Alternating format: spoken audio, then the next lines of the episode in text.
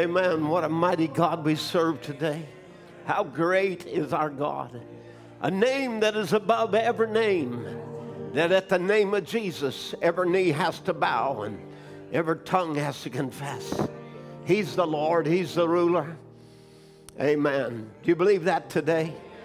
Amen. Let's go to Him in prayer as we just speak to Him. May He speak back to you today. Father, we're your children who have gathered in your name once more. And it's Sunday. We have come on this first day of the week to honor the resurrection. Also, it's the day 50 days after our Easter, which they call Pentecost. Lord, may today be a Pentecost in the hearts and lives of men and women across this congregation, across the world. Lord, thou knowest every need of your people. I pray that you would just speak to them today, to, that they would know that you're the God that's in control of every situation, that there is no lack, for the promises of God are sure. And the Word of God is a living Word. It's alive to bring forth what it was sent to do. Lord, we know that it must accomplish what it's been released for. And there was words that has been released for our day. Scripture that has been made alive, that has been enlightened, that light has shone on.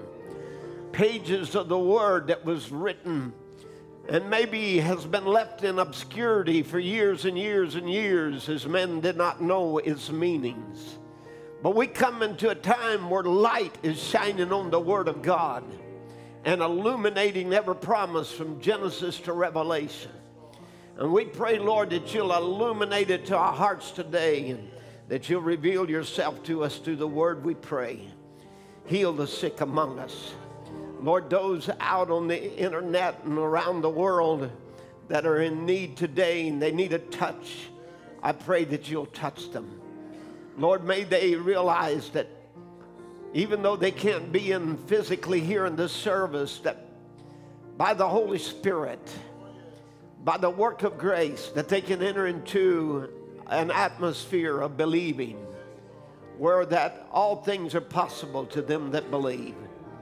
I ask, Lord, that you'll minister to every person that is here. You see the guests that's in our midst today, as well as those that did not get to attend for one reason or another or not in the service.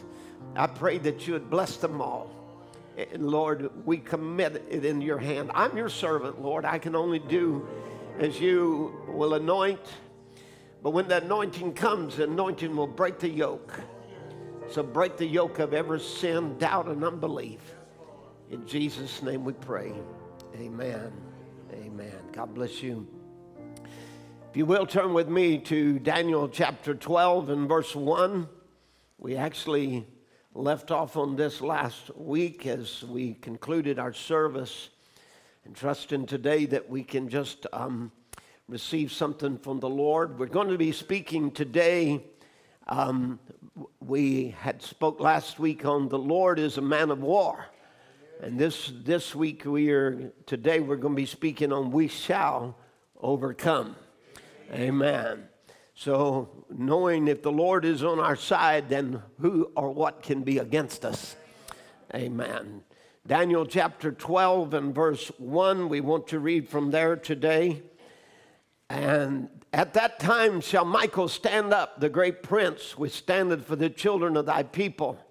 And there shall be a time of trouble such as never was since there was a nation, even to that time. And at that time thy people shall be delivered, every one that shall be found written in the book. And many of them that sleep in the dust of the earth shall awake, some to everlasting life, and some to shame and everlasting contempt. And they that be wise shall, will, shall shine as the brightness of the firmament and they that turn many to righteousness as the stars forever and ever. But thou, O Daniel, shut up the words and seal the book, even to the time of the end. Many shall run to and fro, and knowledge shall be increased. Amen. We'll let you have your seats. You pray for me as we look into the Word today. Just wanted to share with you a, a dream that I had on this past Tuesday morning.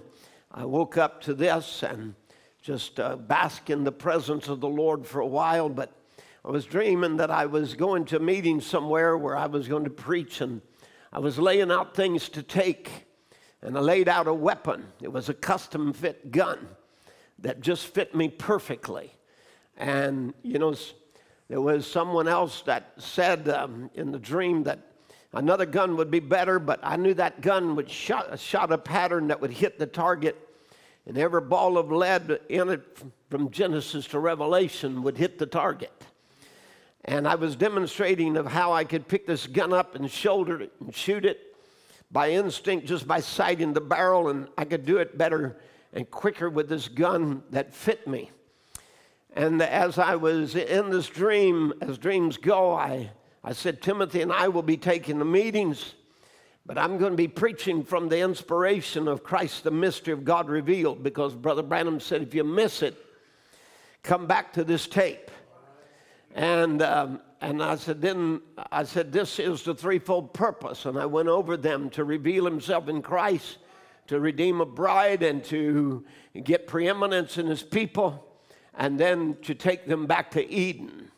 And, I, and then and I, the dream continued, and I said, This will fulfill his other great sermon of God in the universe, God in his word, God in his son, and then finally God in his people.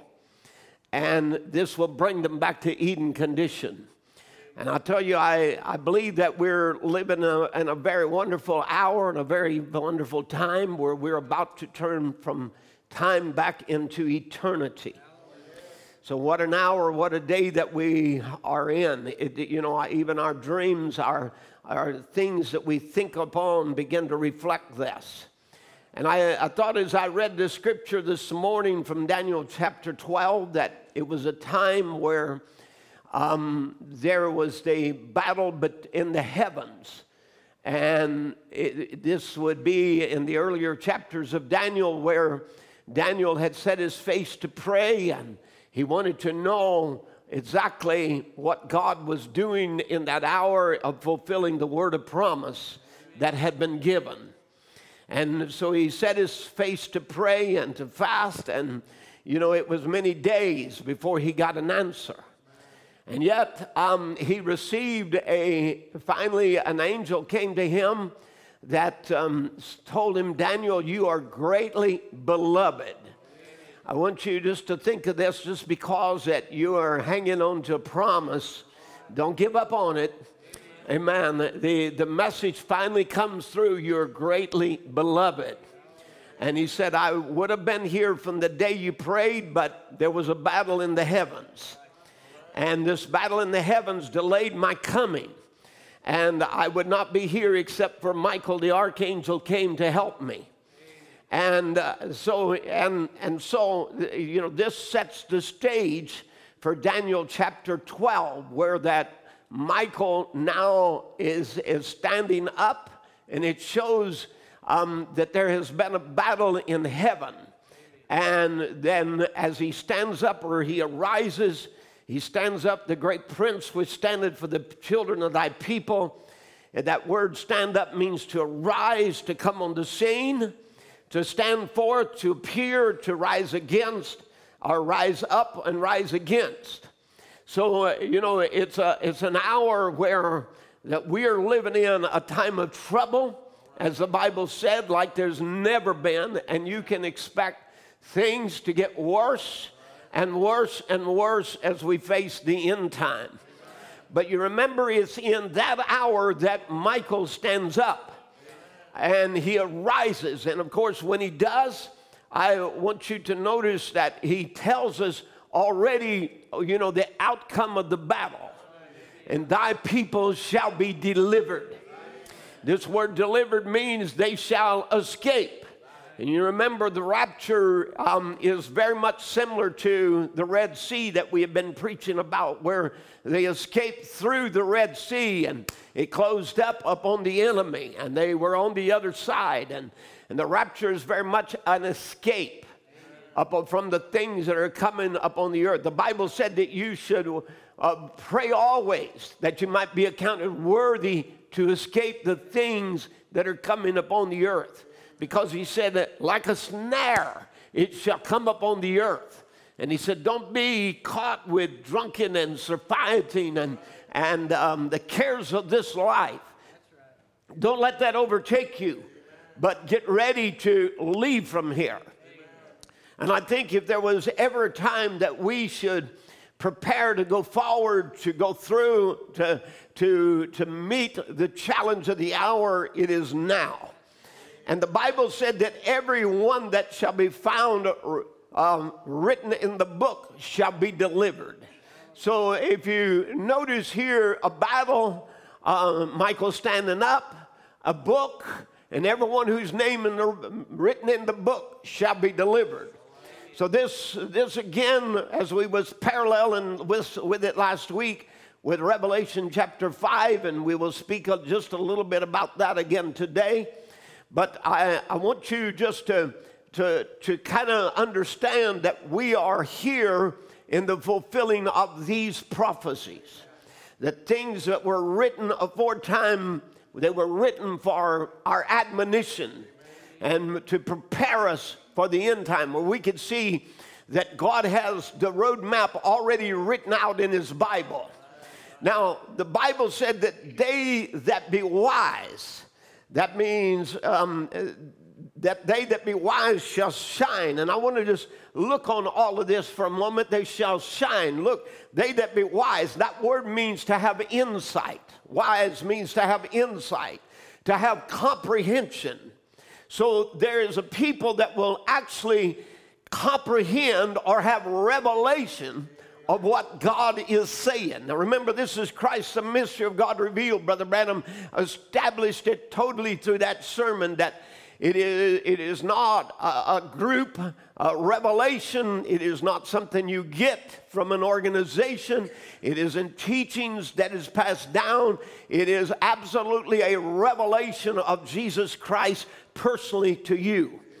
And so, again, they that be wise, that has this insight, that has the ears to hear what the Spirit is saying, that has eyes to see when the rest of the world is blinded, that has comprehension because they have the mind of God. That these that are wise, they, they shall shine. And that word shine means to warn, to teach, to shine, to send out a light, to be shining there as the brightness of the firmament, as all the stars of, the heavens. And this word stars means right here the brothers of the Messiah. Amen. So we'll shine as the brothers of the Messiah. Think about this day. There's a people who will shine as Abraham shone in his day, as he stood out from among the heathen as uh, Isaac, Jacob, Joseph, all the, the men down through the Bible, Elijah, Moses, whoever they were, the stars before us. Amen. The sons of the Messiah. Amen. As they have shown, also will the wise in this day shine as sons of the Messiah. Amen. Doing exploits in this day. Amen. Because they are the stars that shine forever and ever as brothers of the Messiah. Now, remember from last Sunday that this is again the Pentecost of Pentecost. It is the Jubilee of Jubilees. And let me show you what God is doing at this Pentecost. It's where He stands up. And, and, and as, an, as an overcomer, as a mighty conqueror, as a bloody lamb, Notice Revelation 5 shows him as the, the oh, him that has overcome death, hell, and the grave. Revelation 5 and 6, and I beheld in the midst of the throne and of the four beasts, and in the midst of the elders stood a lamb as it had been slain. So you have Daniel 12, which is Michael standing up, you have the lamb now standing. But notice he doesn't stand as a victim. He doesn't stand as one who is dead. A dead lamb doesn't stand. But he was slain. But in his death, he won a victory. Amen. And verse 9 tells us that the, the victory, the Lamb's victory, has redeemed us to God by that blood out of every kindred and tongue and people and nation, and has made us unto our God kings and priests, and we shall reign on the earth. Amen. Now, this is what the message of God does for us as the Lamb stands up. Notice what he does. He redeems us, but he makes us unto our God have a dominion. We reign as kings and priests. And it's not just something that's going to happen in the far off, well, by and by, way out yonder in the great future, but we shall reign on the earth. Amen. We'll reign over the flesh, over sin, over the devil, over our own earth. Now, so when, when this message was given, I want you to remember it was a declaration of war against the, the established systems of the day, against the satanic kingdoms.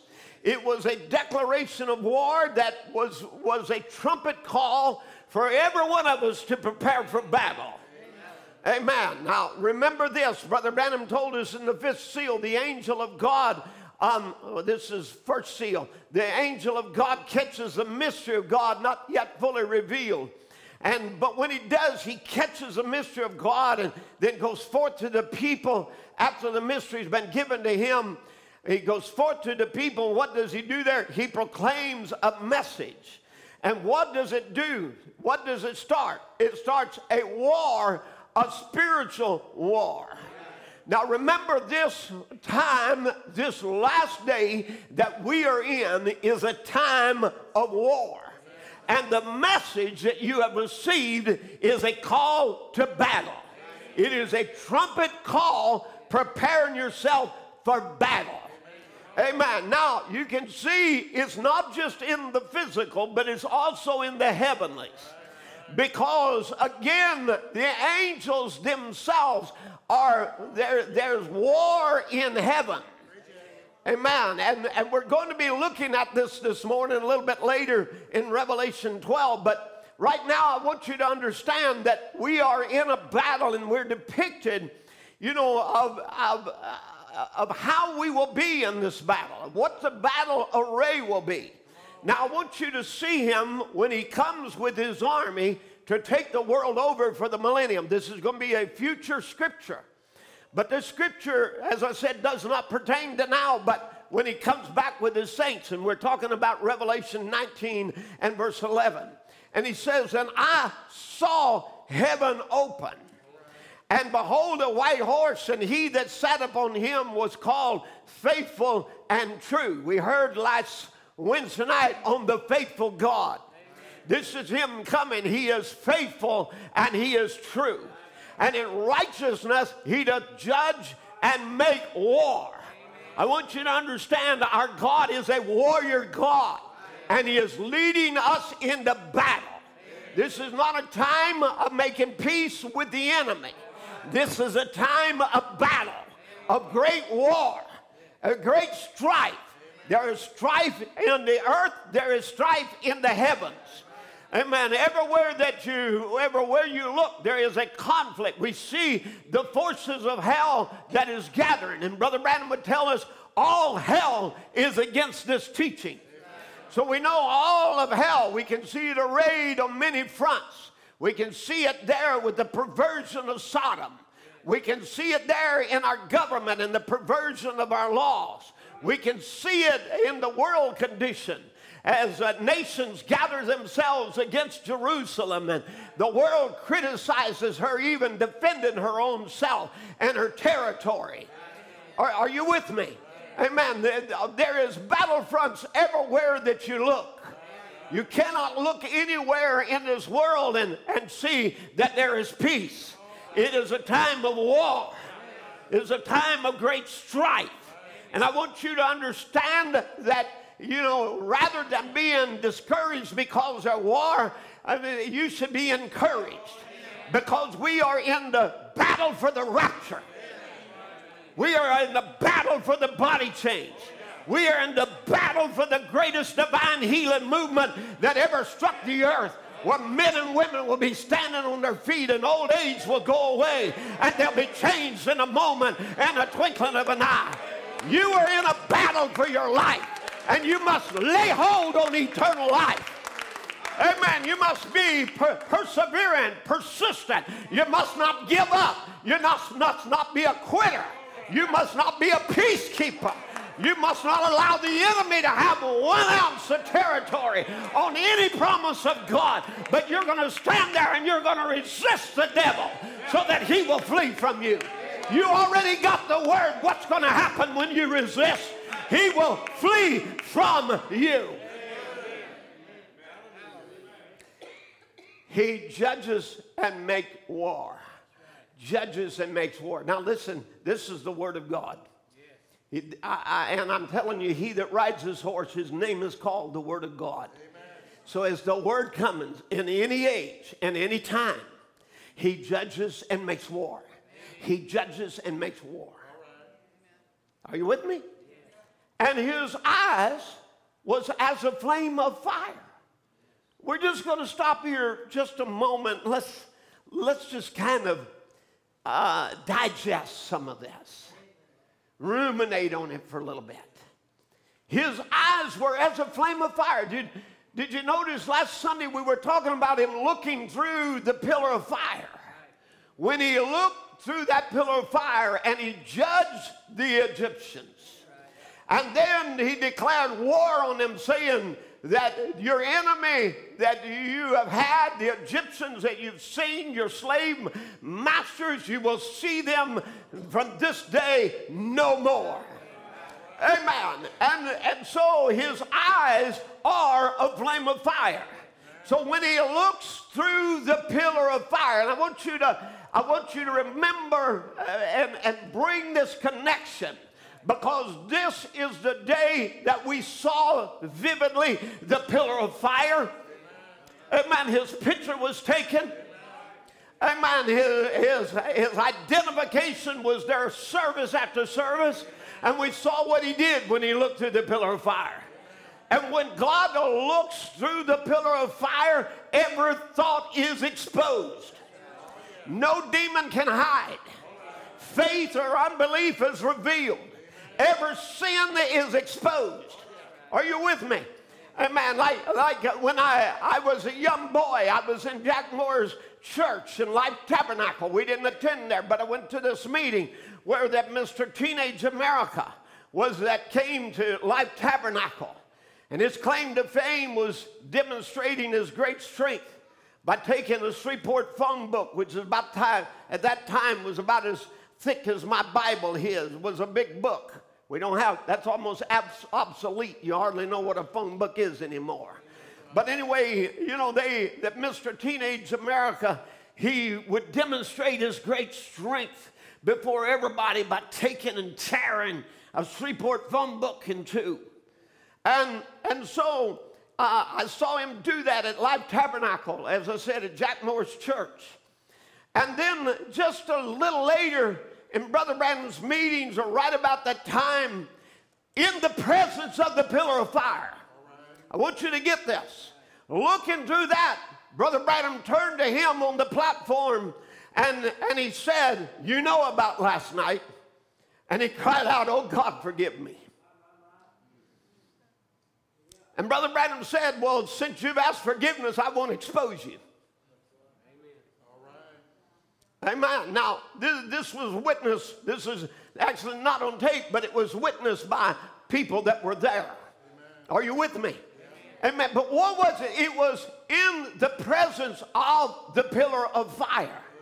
As brother, as, as Sister Jenny Kemp was there in that meeting and went through the prayer line, and someone, a lady just before desiring a baby, and Brother Branham said, But you got a habit that you need to get rid of, and that's smoking. What was it? It was looking through the pillar of fire and finding the root of unbelief that with the symptoms of sin, which was smoking, and it was exposed so that she could be delivered. Are you with me? And when sicknesses were exposed. over and over and over again. Devils couldn't hide. I, I, just went, as I was reminiscing on this and thinking of it, I went back and I thought of some of the prayer lines where Brother Branham said, I, I can see some kind of room. It's, it's uh, white looking. Oh, you, you were operated on. And, um, you know, you, they've done something the doctors have. It's caused a, a bowel condition, isn't that right? They made a mistake there. But God is here to correct it. You believe it. Satan, you thought you could hide from the doctor, but you can't hide from God. Come out of the woman in the name of Jesus Christ. So, you know, it not only, you know, it exposed even the mistake the doctors made. Are you with me? It showed right down into the operating room. It shows that once God looks to the pillar of fire, he can see every sin, every fault, every problem. Because he does judge. Come on. And then he made war. Satan, you thought you could hide from the doctor. And the, and the diseases and devils, they do a pretty good job of hiding from the doctors. But he said, You can't hide from God. Come out of the woman. Now, again, you know, um, many times that these spirits would call out to each other. I remember, and I told this before, but uh, I, I, used to preach when I was um, a lot younger back in the 70s, early 70s. Um, in fact, Wayne Lawson, when I was in some of my meetings as a five year old boy, and he could remember me, me coming, he said, You had something on your foot, Brother Tim said, I, I remember that. And, and I had had surgeries, and I was in a walking cast, and I was preaching for Henry Darris, a revival meeting in a walking cast.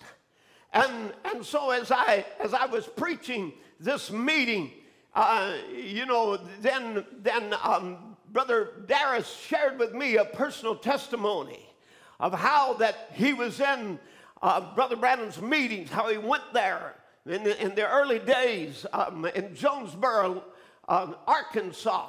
And he was in a tent meeting and he couldn't get a seat. He had cancer and it was in his throat. And uh, it had eaten, eaten out the lining of his throat and, and he had difficulty there swallowing.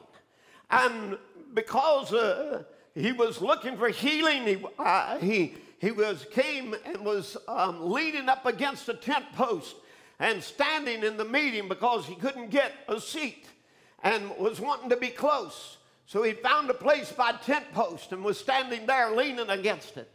And as the meeting went on, there was a lady coming to prayer line or a person came in the prayer line and they had cancer in their body.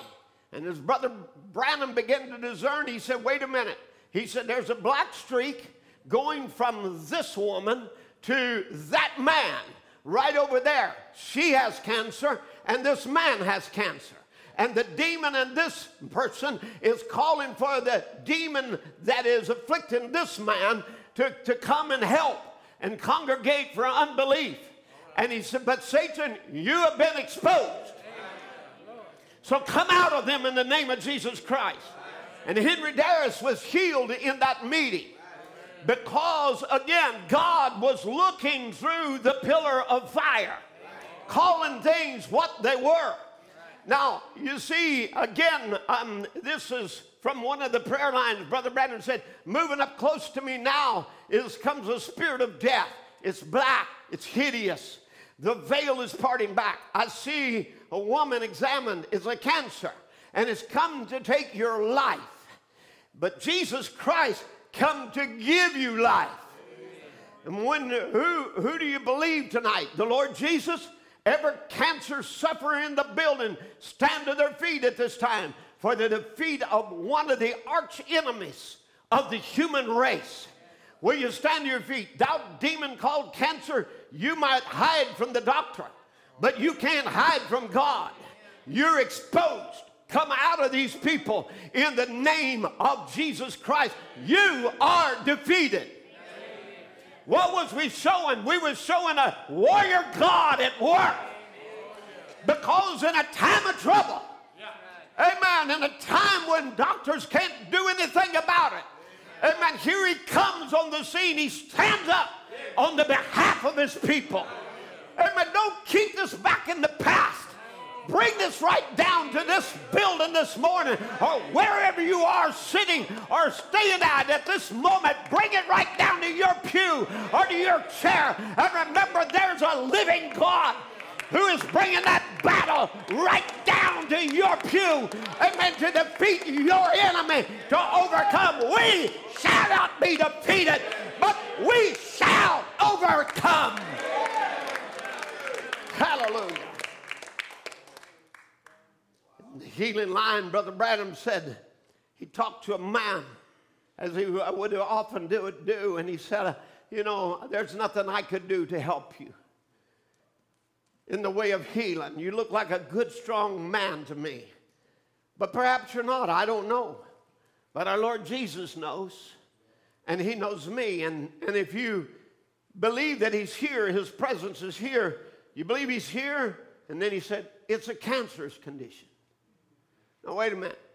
The obvious signs on the outside was a healthy man.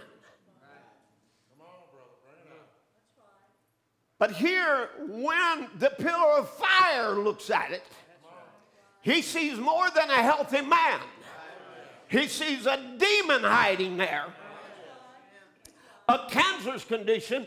And then he points out to the audience and he says, That man sitting right there has the same thing. And these demons are screaming one to another for pity, for mercy. They're calling, and so is the angel of God calling. And the battle is here. And now your faith will determine which way it goes. And that's exactly the way it is in the battle. Your faith. You decide.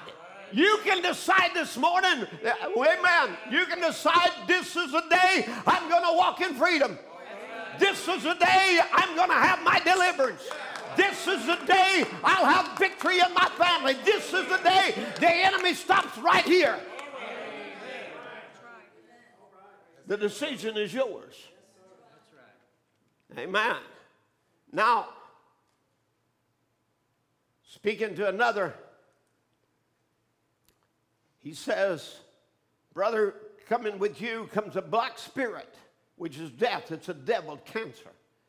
There's a lady sitting there also with a cancer, a cancer on the pelvic bone. And I hear somebody, your name is Mrs. Roy Zeeks or Zook or Zeeks or something like that. Isn't that right? Now listen, he's hearing, he's trying to catch what has been said.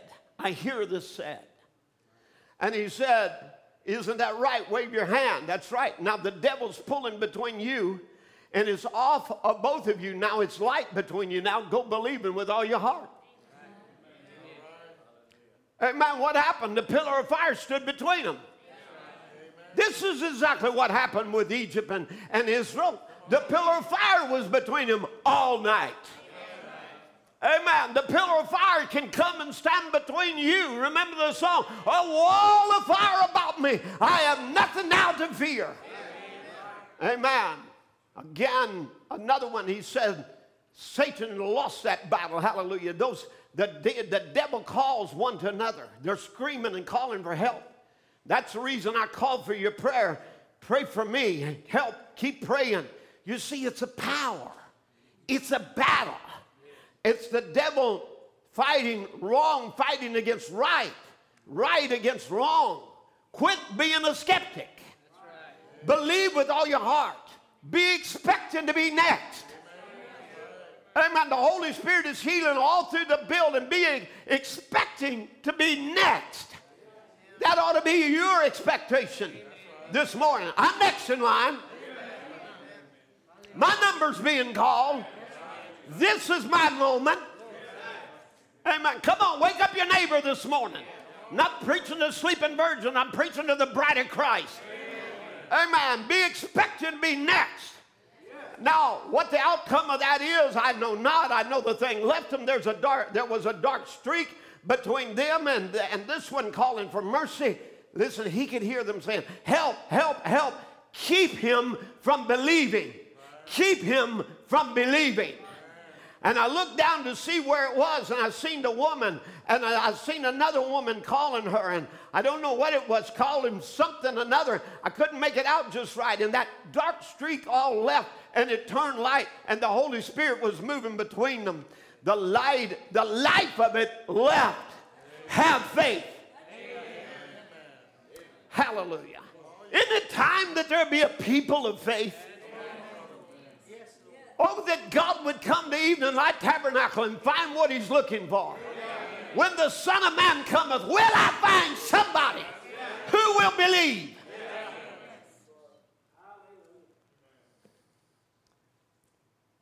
Again, I want to just bring this out because it shows not only the, the, the disease, but the sin. Many times he would say, I see a black shadow, but I see a darker shadow. You're not a Christian.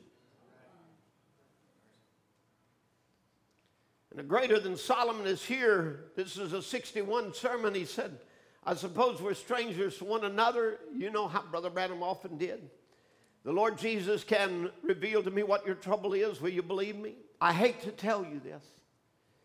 You want me to tell you anyhow? You're shadowed.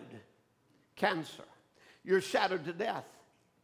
You had some habits to give up that you got to give up.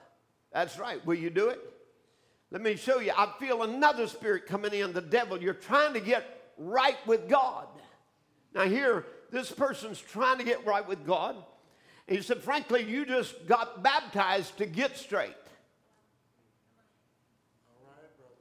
So he's already making steps toward it. But again, a dark shadow was still over them, and he still had habits to give up. You see, again, the light is shining, the eyes as a flame of fire. This is also described in Revelation chapter 1. His eyes are as a flame of fire. This is what we have seen him as in this generation.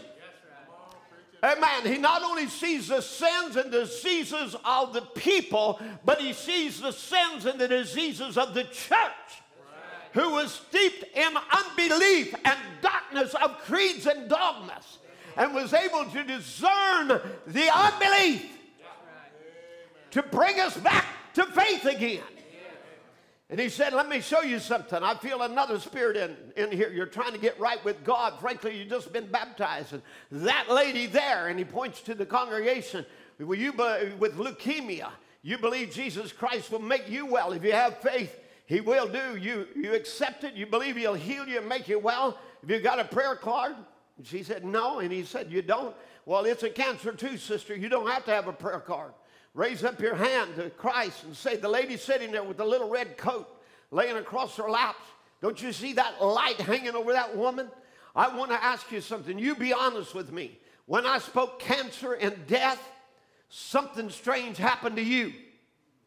Is that right? You had a funny feeling like come over you. Is that right? If that's right, then wave your hands to the people. See, it's death too on that woman is leukemia, or that's what the doctor said, and he's right. And you both are under the shadows of death. This dark, that dark streak coming from this one, what is it? It's a, that devil in here that's called cancer. Cancer is a medical word, means a crab, but it's a devil, it's a killer, it's a tormentor. It's on this man and in that woman. And he was calling for help to try to get this man to disbelieve it and the Holy Spirit beat him to it and threw faith on the woman, and she touched something, and the devil thought he could get by with it. But when you both believe on Jesus Christ and accept him as your healer, then in the name of Jesus Christ, I condemn that devil to leave you both, and you go and be well in the name of Jesus Christ. What was it again? God looking through the pillar of fire, discerning the hearts even what the doctor said, and the doctor said it's leukemia, but then he said, and he's right. Now, you see, uh, again, th- this is this is something that we got to understand, church, that we're living in a day, in a time where that God has turned the fire and looking at his enemy. He is seeing the enemy now as for what he really is. It's a time where he dresses as the avenger as he starts to finish his redemption work. Oh, brother, I can't wait till the day he looks on our bodies and he avenges us of every gray hair, of every false teeth, of every eye trouble. Come on, of every joint problem. Amen. As he changes us from mortal to immortality. I can't wait because we're living in a time the pillar of fire is about to direct his attention right on mortality itself. Are you with me? Amen. Now, so you see, this is this is where that there is a battle that is going on. Every service was a battle. Every service you come to is a battle. You're going to be battling against unbelief. You're going to be battling against thoughts. You're going to be battling against um, a sleepy devil. Uh, you're going to be battling against the tiredness of this age and, and the weariness of your flesh. You're going to be battling. You're going to be battling on every front. But I want you to remember we shall overcome. Amen. Because we're not in this battle alone. I guarantee you, if you start praying right in your seat right now, God, come to my side. Amen. Let me see you in your power. Come to my pew right now. Amen. You'd see God come in a miraculous way to touch your heart, to change your life, to change situations. Now, Satan hates to be exposed. And that's why when you have two books in the Bible, the book of Genesis and the book of Revelation, that those two books exposes the devil. Amen. More than any other other books in the Bible, and Satan hates them. He hates Genesis. He tries his best to, to do everything he can to discredit it.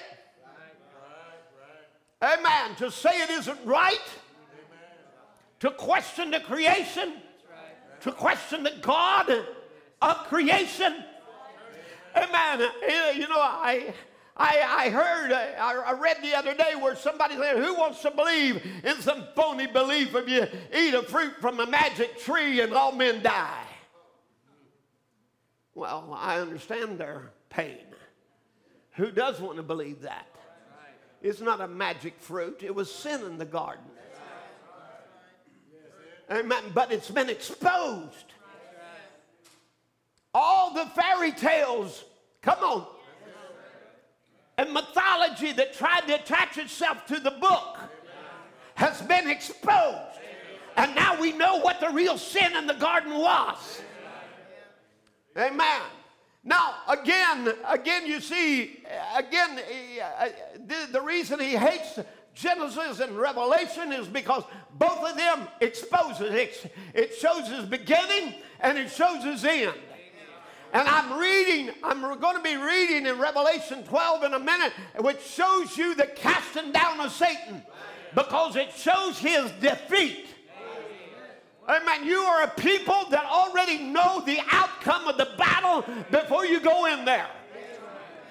But that wasn't unique to you. This is what he told Israel. Amen. I give you that land. Amen. It's a good land, and you will drive them out. And I'm going to go before you, and I will lead you in the battle. Amen. And you will drive them out. I've given you this land. They already know that victory is theirs before they even fight the first fight. Are you with me? But unbelief would keep them from the promise. They would take the promise and not mix it with faith. And this would keep them out of the divine promise. Now, remember when the church disbelieves Satan and believes the Spirit's revelation of the Word, the gates of hell cannot prevail against her. That's why that God does these things in this day revelation, revelation, revealing the thoughts, revealing the hearts, revealing the word. If you can have confidence that He knows the heart, Amen. that He knows the thought, that He can judge the sin, yes. that He can tell the diseases, that he can call the name. If you can have confidence that he knows the address, then you surely got to have confidence he knows his word. And his word is even more vital importance to be revealed to the people of the end time than the problem you have in your life. Amen. So, so again, you know, even when names are called and diseases revealed, Satan hates it. And that's one thing. You, you know, Satan is doing everything he can to undermine the revelation and the authority of the word. He's doing everything he can to get you to doubt, to bring confusion. Amen. But but now notice again, you know, you know, he, it can discern diseases. It can expose the devil. Amen. But what about faith? Can't the Holy Spirit recognize faith? You know, when God looks through the eyes of the pillar of fire, can't he tell that you are a believer? He could tell that some were sinners.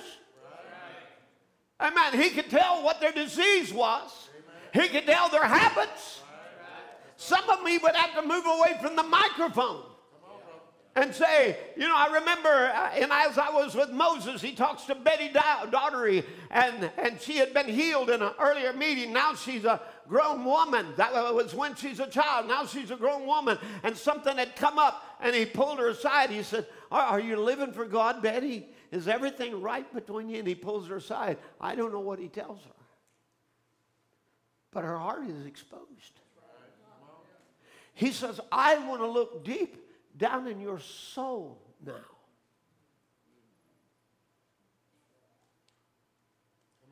You know, this, this is when hypocrisy and hypocrites and the facade is all stripped away and you're naked, exposed. Now, wait a minute. Brother Branham told us we're one of the last thing he says in the message communion, one of the last sermon he leaves us. Just like Jesus took communion with his disciples, went to the cross, went to his death. Brother Branham takes communion and goes to his death. And the last sermon in communion, he comes right down to it.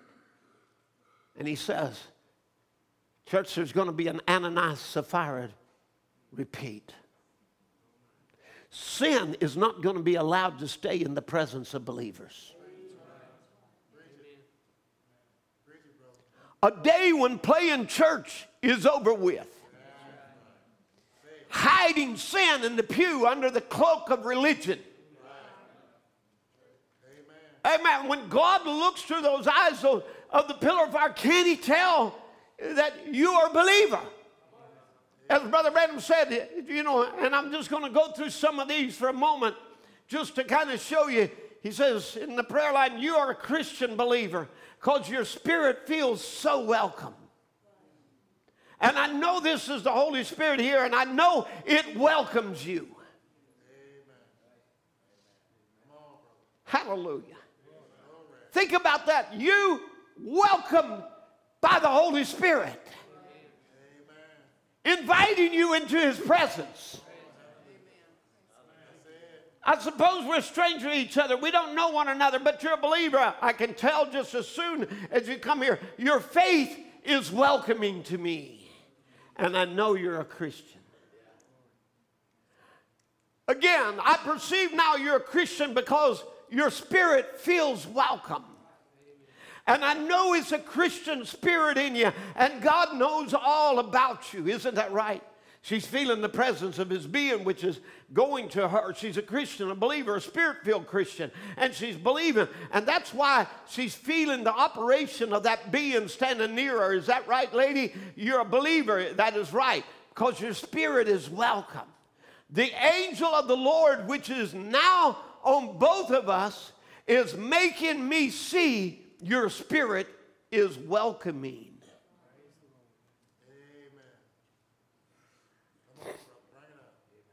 No wonder he comes when two or more gather in his name.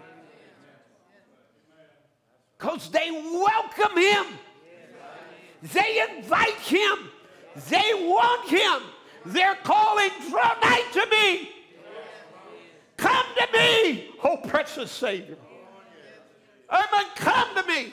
Again, he said, as soon as I go to talking, I find out one thing about you. You're a Christian believer. You're a Christian because your spirit is welcome. And I feel the anointing of the Holy Spirit that you're a born again believer. That's right, because your spirit feels welcome to the angel of the Lord. My goodness. Amen. A people who he feels welcome with. Don't you want to be that kind of person? That you just welcome him, you invite him. He, he just, he feels at home with you. Again, he said, he said to a lady, he said, uh, you believe with all your heart, only your faith in Jesus can help you, sister. He said, the reason I regard you, sister, because you're a believer. And you're a Christian. If it wasn't, your spirit would be moving back, being dark around you, but it turns light. You're a believer, and your spirit is welcome by the spirit that's anointed me. If you wasn't a Christian, if you wasn't a believer, you would your spirit would be moving back. I wonder sometimes what is happening when people recoil and draw back when the word of God is preached. It may be on holiness, it may be on things you don't like to hear, but it's the word of God. And you recoil back Amen. If your spirit moving back, you're, but, but you are a believer because it turns light. Another one, he says, he said, Now, God knows us both, sister. And he said, I hesitated about sister for a minute to say that, but I realize now you are. It's the first thing you know that you're a Christian because as soon as I caught your spirit, it come in like that you was a Christian your spirit was welcome. If it kept turning dark and cloudy, I'd know you wasn't, and therefore I wouldn't have called you my sister.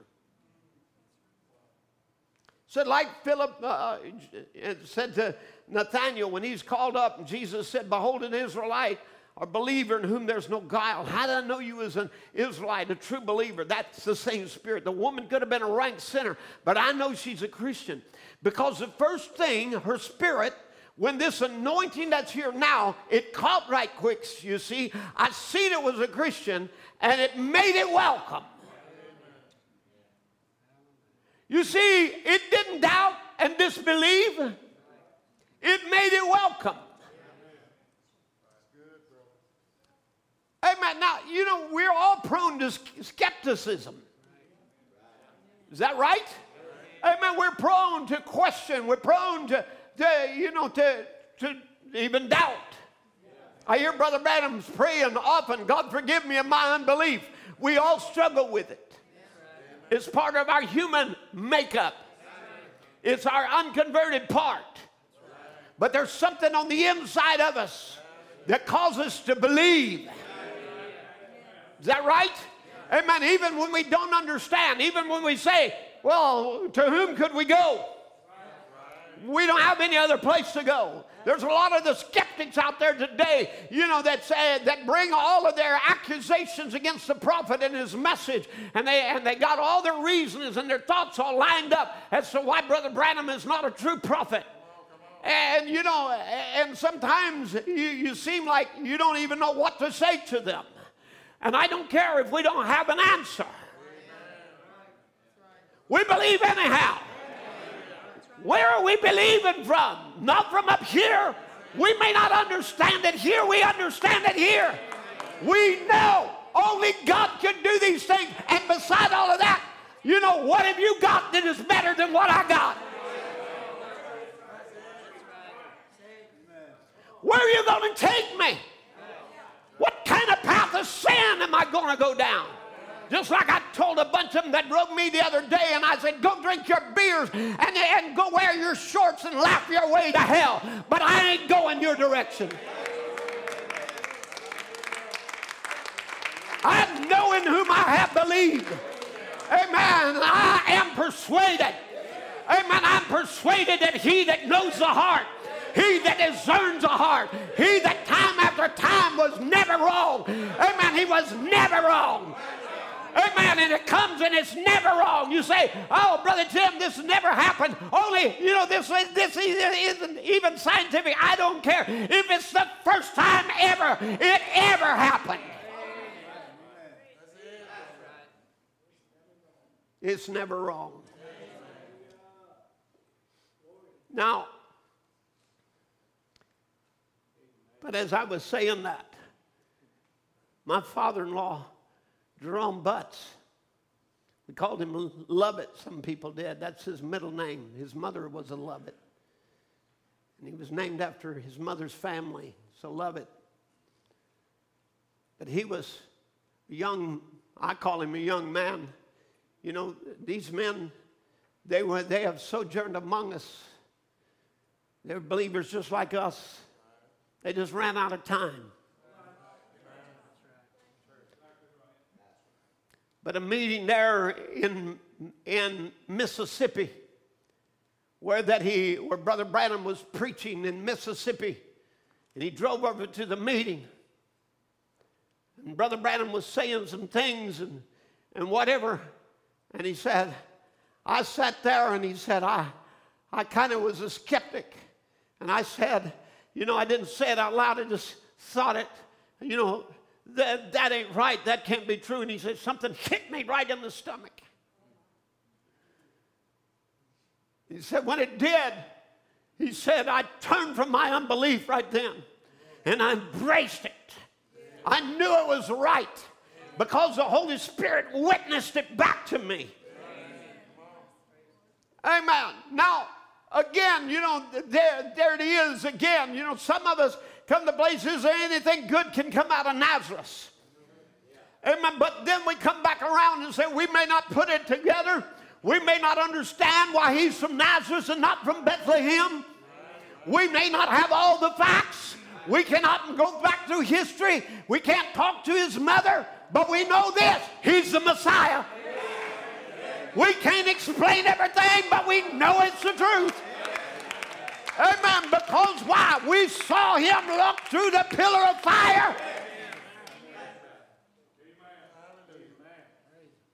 And there was something in you that welcomed. Notice now, he said, I see your Christian is turning real light around you. That means your spirit is welcoming me. He said, Can't you see that people, me and the woman? The light moving, whipping around that Holy Spirit. You can, don't see it perhaps yourself, but in your spirit, you know it's there. You don't see it perhaps, but in your spirit it lets you know it's there. Now that's the thing that heals you, not me, it's your faith in Him. I want to get just a couple of these. He says to this, this another woman, I said, I, he said, sister, look this way. He said, I called you sister when I looked around. I had my back turned you, but I felt the Spirit on you that you're a Christian. You're a believer. I don't know you, but I know you're a Christian. Because the Spirit that's on you and the Spirit that's on me is a relative. And you just feel like you're welcome. You know, you're just making it feel good. You're welcome the spirit that's on you and the spirit that's on me is a relative. Hallelujah. Well, isn't that right? Every one of you born of the Spirit of God, you're sister, you're brother. More than that, you're a daughter or son of God. Amen. You're a relative. Oh my. Oh, let, let me get this one. He says, he said, um, I, this lady's a stranger to me. We, we are strangers to each other, but the Lord Jesus knows us both. It's a perfect picture. Here's a picture of St. John 4, a colored woman, a white man. That day there was a Samaritan and a Jew, two races of people. Jesus let her know quickly there was no difference. We're all God's creatures the country we live in, changing our color has nothing to do with it. The God wanted his people that way. He made man white, black, black, brown, yellow, red. He made them all that way. That's his business, and he loves us all. What a great thing. Amen. But here, here's a perfect picture. Two people that's never met before in our first time, two different races, and I perceive that you are a believer. You are a Christian because your spirit is welcome. And that great angel of God would not welcome nothing that was wrong. Certainly not. You see that picture there, that angel on that picture, that light up above that where I'm standing, and this is what makes you feel the way that you're feeling now, just coming down over you. The woman is a Christian because from her comes a feeling of friendship. Her spirit is in, that's in her is welcoming the spirit that is in me. Your welcome spirit is vibrating warmly. Your spirit has begun to witness to me you're a Christian. It feels welcome. If it wasn't to be pushing away. You ever notice when sinners come and things that uh, see uh, how it pushes away from them like that. It, will just, right now, it'll tell them you're a sinner, you do such and such, or you do so and so. We're man and you're a woman. And he said, with the Spirit, you're a Christian. I can feel the vibration there with your spirit. Uh, you know it's just moving. And I know you're not a hitchhiker. And he says, You're a Christian. And he said, now, what I mean, a hitchhiker is just jump from place to place. In other words, someone, a hitchhiker is someone who, for a little, rides a little while with you and gets off before you reach the destination. Is that right? They're just along for the ride.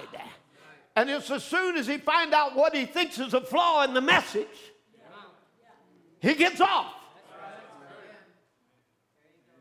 Is that right? Amen. That's a hitchhiker. People who are not fully Christian are hitchhikers. They just along for the ride. They're just taking up space in a church. Amen. They're not going the same place. They're just going along for a few weeks, a few months, sometimes a few years, sometimes for years. But at some point, they're going to get off because they never ever really sold out. They're hitchhikers. Amen. You know, he said, but you're born again. You're a real Christian. I can feel you're welcome. And the Holy Spirit here welcomes that spirit because it's a kindred spirit. And we're brother and sister. I say, church, why don't we be real? We got enough hitchhikers. We got enough hitchhikers along the way. Amen. People that are just going along for the ride for a little while, but they're not completely sold out. Amen. They won't give their all, they won't give everything, and God sees it. He knows your attitude toward the Word, He knows your attitude toward tithing. He knows that you just think that tithing is an Old Testament scripture when Jesus placed it in the New. And he said, These things you ought to have done and not left the others undone. You miss it when that, that you're not paying to a man or to a church, but you're paying tithes to Melchizedek, to eternal priesthood, and God recognizes it. You fail to forget what God established in His Word because you're just a hitchhiker. You've never been sold out to God, never surrendered your life to Him. So you hold things back like Ananias and Sapphira, where they held back portions that belonged to God. Are you with me? Amen. But I want you to know that God's calling a people today that are not hitchhikers. They're just not along the way for a little ride. They're in for the journey. We're going in a rapture. We're going to the marriage supper of the Lamb. We will be in the millennium. We will come back with Him. Come on, somebody. And we will ride, amen, in victory all the way, every way, every step of the way. And the Bible said, and on his head were many crowns. I spent a long time on those eyes. But I want you just to get it. On his head were many crowns. You see, Abraham's victory was his victory. Moses' victory was his victory. Amen. Down through the ages, that wasn't their victory. Therefore, that crown really didn't belong to them, it belonged to him. And on his head was many crowns because he had many victories. He overcome, oh hallelujah, he overcome in Abel's day. Can I preach just for a moment? He preached, uh, if I preach on this a minute, that he overcome in Abel's day when it was a time of darkness. When sin had entered in and mortality now had cursed the human race. And, and darkness was there uh, holding the people back. But I want you to remember in that time there was a man who got a revelation. He got a revelation that it was not fruits, but it was blood that took him out of the garden. Come on, church. And he did what? He comes back and he offers a lamb as a substitute, a living, breathing animal. And he kills him there that there will be something die in my place. And he offers back to God blood. And he cuts a hole through the darkness in that hour. Hallelujah. As an overcomer in his day, I want you to know God has never had an age where he didn't have overcomers. Never, never, never has he ever had an age where he didn't have overcomers. Amen. In Abel's day, he took the sword of that word. I don't know how he did it. Darkness was all around. Mist was so great. Satan's kingdom was established on the earth. The Eden was gone from them. They didn't even know. They wasn't hearing from God anymore. But here in this moment, he believed. And by faith, he began to cut through the darkness. And he cut through the darkness. And he cut through the darkness until he saw Calvary. He saw the Lamb that was slain before the foundation of the world. And he cut his way through that darkness and he come back and he offered a sacrifice. Hallelujah. Why? Because God is determined in every age to have an overcomer. Amen. Brother Branham would preach a sermon. What is that in thine hand? Amen. Because what is it? You know, it's a stick that's in your hand. How are you going to whip Egypt with a stick? Well, I'll tell you, God has always done it in every age. He's always had somebody that would overcome in his day, that would defeat the devil in his time. Come on. His people has always been conquerors. Because why? He has many crowns. He has many crowns. I'm talking about this one that's coming. Uh, let, let, me just read the scripture just for a minute. Give me now the, the next verse. He, because he's, here he had a name that was written that no man knew, but he that received, but he that knew it or received it. Now, and he had a vesture dipped in blood, and his name is called the Word of God. Next verse. Give me the and his, the armies in heaven, which were in heaven, followed him upon white horses, clothed in fine linen, white and clean. And I want to depict exactly who you are. We're talking about now where the pillar of fire places you. The armies follow him. I want you to know there's never been an age that people overcame by themselves. It was every one of them by a personal revelation. Remember, as he says in Hebrews 11, by faith, by faith, by faith. This is why the satanic attack is on the personal experience with God that every person must have. If he can get you to trade that for just a, a little um, social gathering, a, a, joining of a club, a belonging to a society of a church, or saying you believe, a confession of faith without an action of revelation. Amen. Because only revelation will defeat the devil. Come on, church. Amen. The Word of God is absolutely of no use to anybody unless it's held in the hand of faith. The Bible said of them with Israel, and the word, uh, the word did not profit them because it was not mixed with faith in them that heard it. Is that right? So again, he has many crowns. Amen. My goodness. Here's a man, we just take him for a moment. His name is Enoch. The Bible said Enoch walked with God and was not. The world has its astronauts. The world is sending vehicles to Mars. But they're not the first. We had a was not in space long before there was an astronaut. Is that right? Amen. It started with a man walking with God. You say, Brother Tim, it's impossible for there to be a rapture in this last day. Enoch shows us it's not impossible.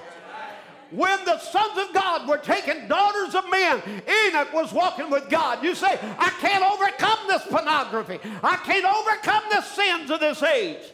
I'm trying to tell you right now, Enoch did.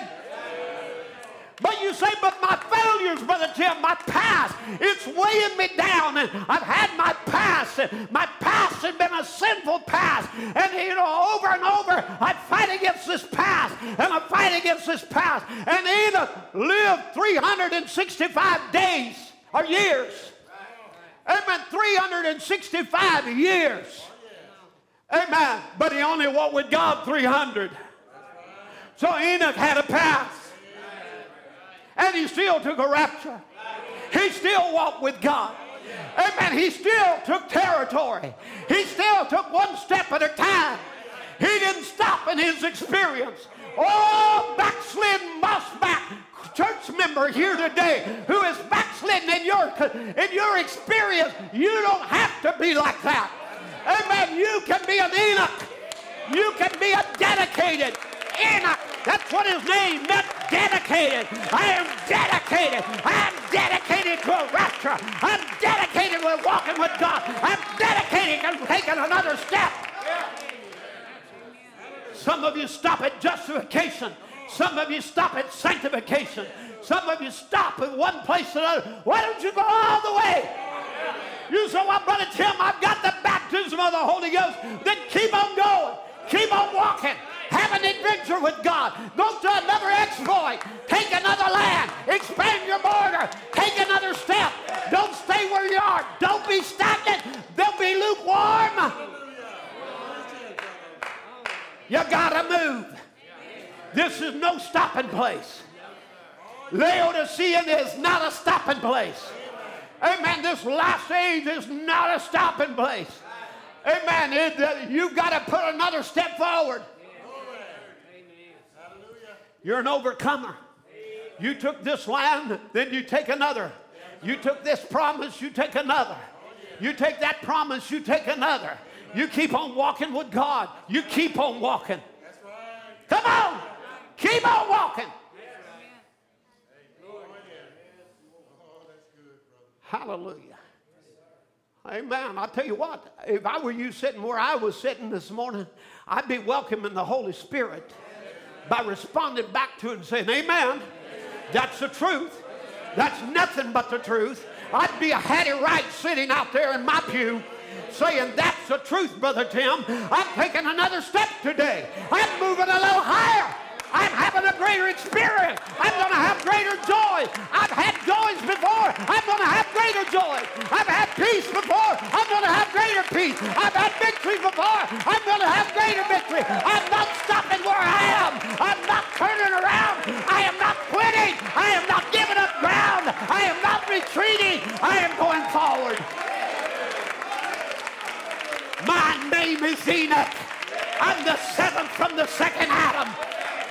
Hallelujah. Amen. I will shine as the stars in heaven. Amen. I am a son of the Messiah. And as a son of the Messiah, I'll shine forth the light that in the time of darkness I can bring light to an end time people. Hallelujah.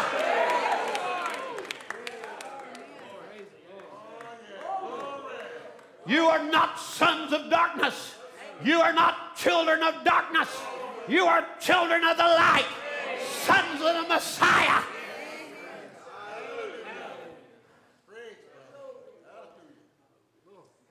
This is what he said in Daniel 12 that we will shine as the firmament forever. That means we will shine as the stars, he says. I look back to this another star in the days of Noah.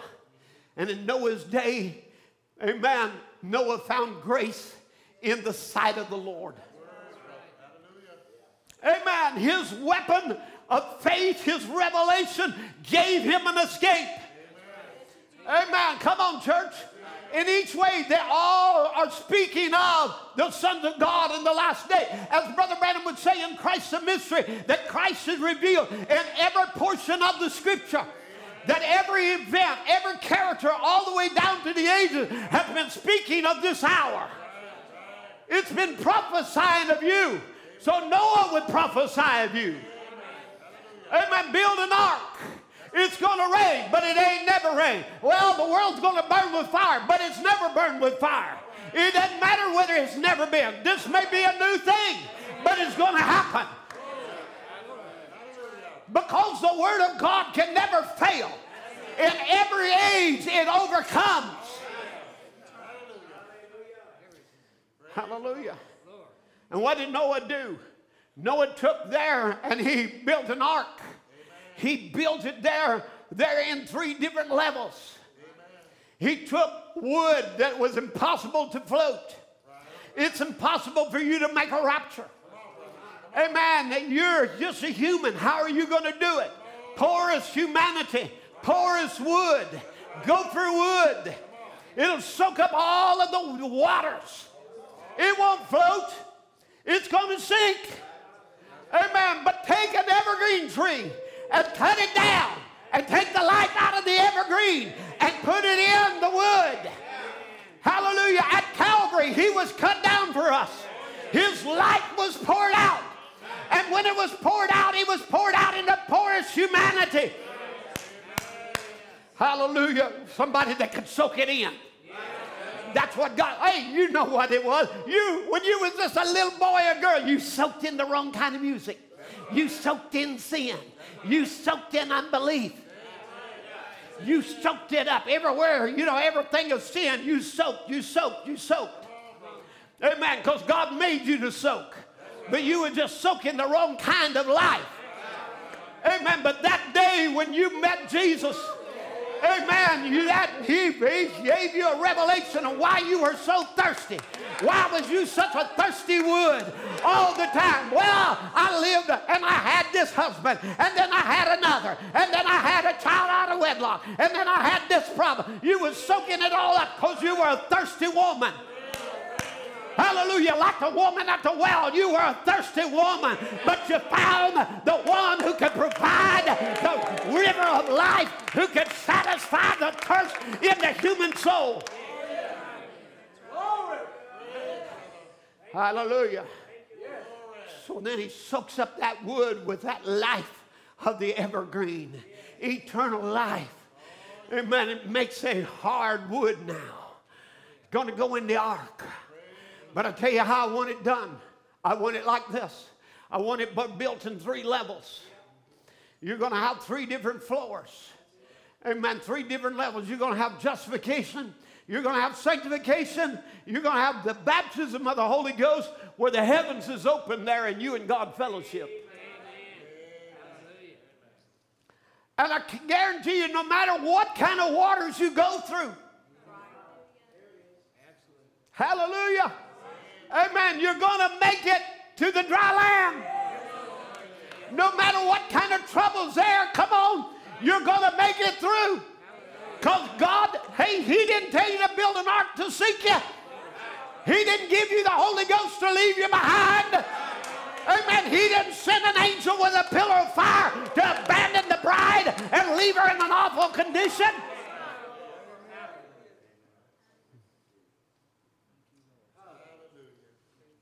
No, sir. In every age, God had overcomers. It didn't matter where it was. If it was just a stick, as I quoted a while ago, when, when he was going to go fight with, with Israel, commissioned to, as an Israeli to fight with the Egyptians, Moses being sent back to Egypt and Pharaoh. And he said, What do you got in your hand? Well, I got a rod. I'm going to use that rod to defeat the devil with. Amen. That rod will turn to a serpent. Amen. And he will swallow up all the other serpents. Say, Brother Tim, that type don't even fit. Yes, it does. Jesus became sin for you. Amen. To swallow up all the other sins. And there's not a sin that he didn't conquer. Come on. He became sin. He became flesh. He came in the likeness of sinful man to pay the price of redemption for you. And in that age, he had an overcomer. Well, what about your age? Ain't he going to have overcomers now? So, everywhere down to the ages, it doesn't matter who it was. If it's Paul, he could stand at the end and say, I fought a good fight. I was not a quitter because I kept the faith. Come on. When the church was against me, when my brothers was against me, when I was in perils, when I was, you know, we want complaint. We want to complain about what we're going through. Why don't you just look at the Apostle Paul? Beaten with stripes. Three times. Beaten until one more would have taken his life. Stoned. Let down a wall of the city. Escape in a basket. In perils in sea. In perils on the land. In perils and false brethren. The man was in trouble everywhere he went. Trouble come everywhere he came. I want to say it this way though the, the devil was in trouble everywhere Paul went. And that's the way it's got to be with you. The devil's got to be in trouble. We've got to make up our minds that the devil is the one in trouble. I am not letting nothing separate me. Amen. I'm not letting nothing drive me out. I'm not letting anything take me away from the Word and obedience to the Word. Some of you will go back through things in your past where you made an awful mistake, and you know, God will bring you right back to that same awful mistake and let you repeat it so that this time you can do it right because you're going to overcome. You're not just going to be passed.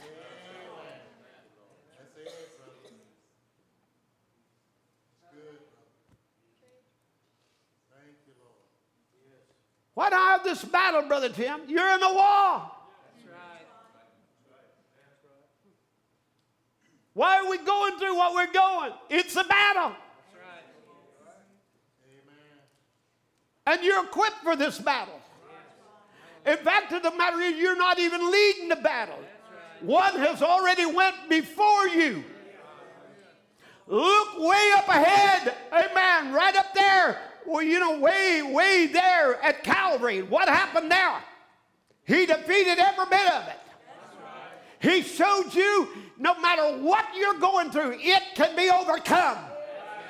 Not because mm, I'm that strong macho man.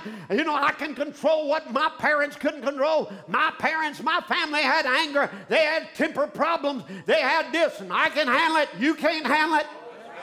You cannot handle it not as a human, but if you'll get born again, you'll step over into a new race. And in that new race, you'll have a power that is in you that will overcome the devil. Amen. You said, but my family's had high passion. My grandma, she was a prostitute, literally, Brother Tim. She did this and she did that. She couldn't keep her skirts down. She was an awful person. And that sex spirit has just followed my family right on down. It stops here. It stops here. Amen. Not because that I'm another human born in that line and I'm going to stop it, but because greater is He that is in me than He that's in the world. Because I have come to be a cycle breaker, a devil defeater. I have come to be an overcomer. I didn't come here to be defeated. I didn't come here to back down. Didn't come to this age for this age and this lukewarmness to overtake me and give me an apathy. I have come here to win. I have come here to battle. I've come here to draw my sword. I've come here to face that enemy. And one of you will chase a thousand, and two of you will chase ten thousand. Amen. Because why? He's in you. He's in his church. He's in his people. He's that overcomer. And he's here this morning to be that overcomer in your life. Hallelujah. Hallelujah. Stand to your feet and worship God. And whatever you shall say to that mountain, be thou removed and be thou cast in the sea, and shall not doubt in your heart, but believe that those things that you said shall come to pass. You will have whatsoever you have asked because he promised it. Amen. I say take your mountain this morning. I say take your promise. Walk in that victory.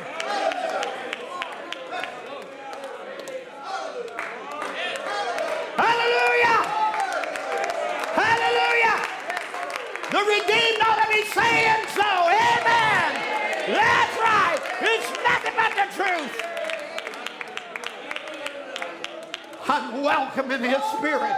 I'm repulsing sin and unbelief.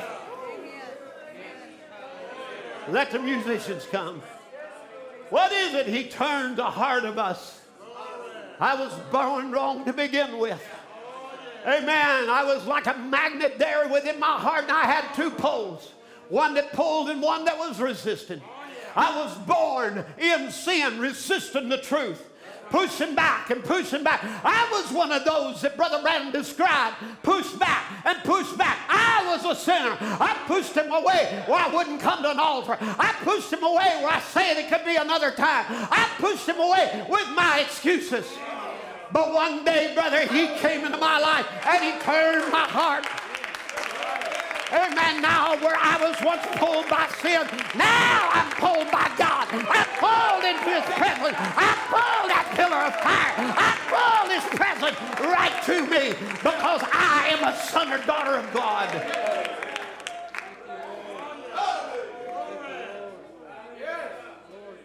We shall overcome we shall triumph. The trumpet sounds. Prepare for battle.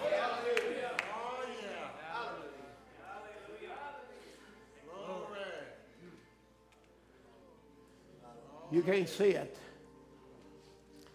Maybe you've never seen inside.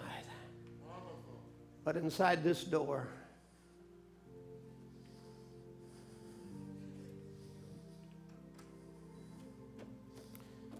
Every time I step down to this pulpit, I look at this sign and I'm reminded you have been anointed to tear Satan's kingdom down.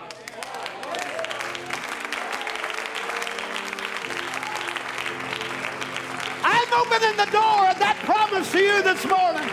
And I'm saying, not only am I anointed, but you are anointed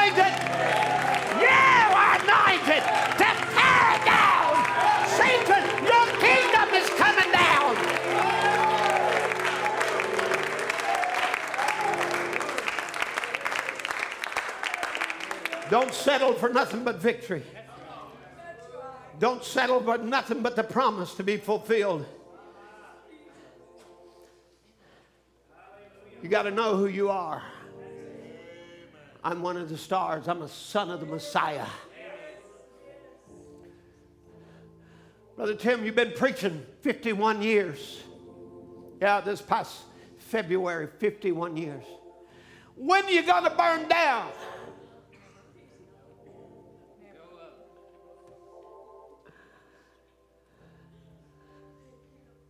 I preached a meeting back in the 1980s. I preached it in North Carolina.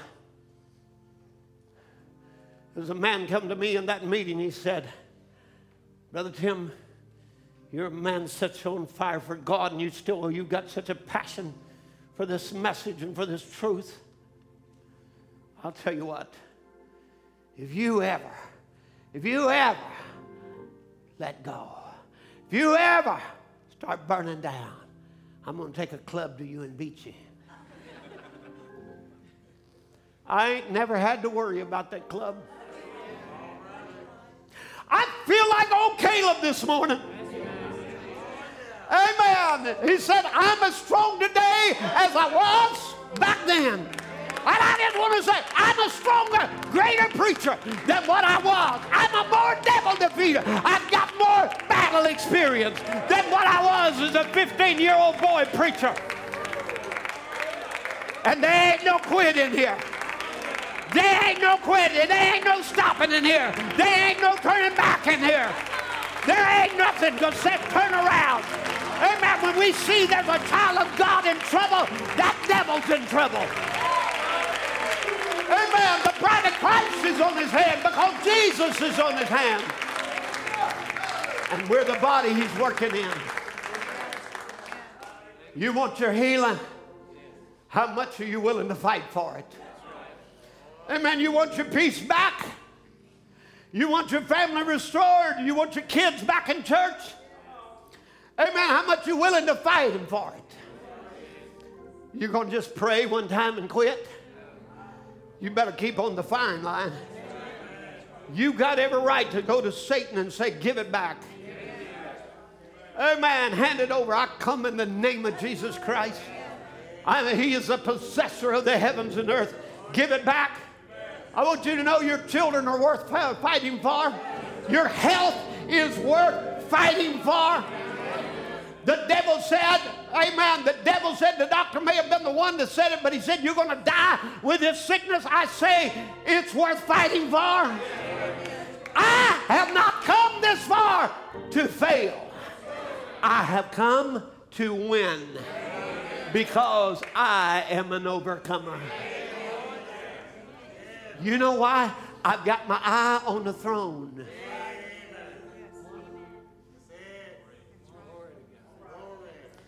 Amen. David could fight Goliath even more when he learned what would be done for the man.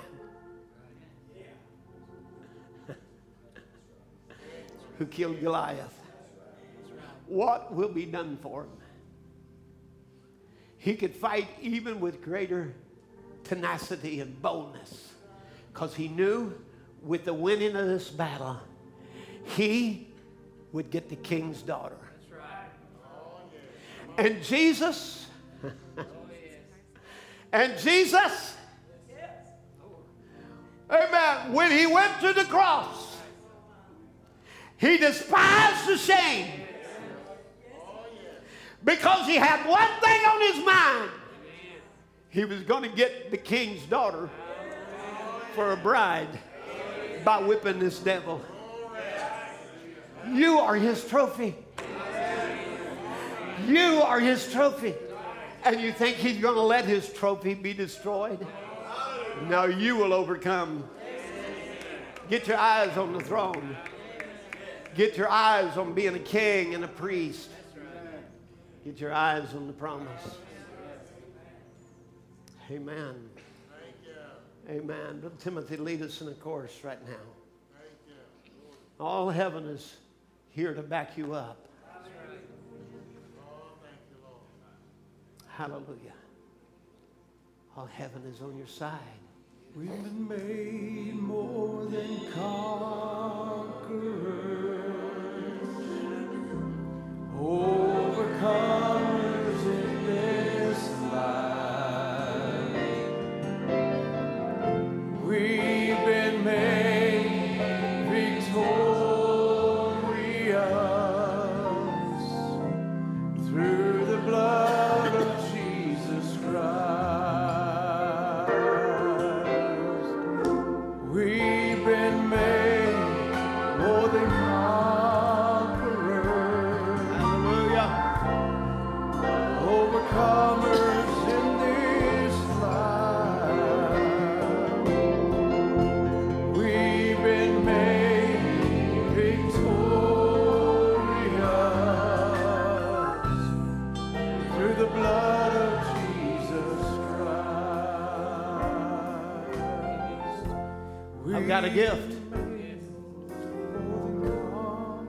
Weapon he's put in my hands. It just fits. I'm comfortable in my calling. I know who I am. That's what you got to be. You got to be comfortable in your calling. That you know who you are. That you know. That you know. That you know. I'm a son of God. I'm a star in the heavens. I'm here to illuminate the earth around. Light shone on the devil. It'll discern him and call him out. Amen. Call him out on the, in the street and shoot him. We're not here to play games. We're here to put everything we have into it. Amen. Next next Thursday, these three brothers right here are going to a meeting. They're going up to Nathan Bryant's. They're going to be preaching. Satan's attacked them in every kind of way they can. You know, yours might be with job situations, and yours might be with health, and yours might be with family situations. You know, we all are attacked. Satan comes, he opposes. When we blow the trumpet, he too prepares for battle.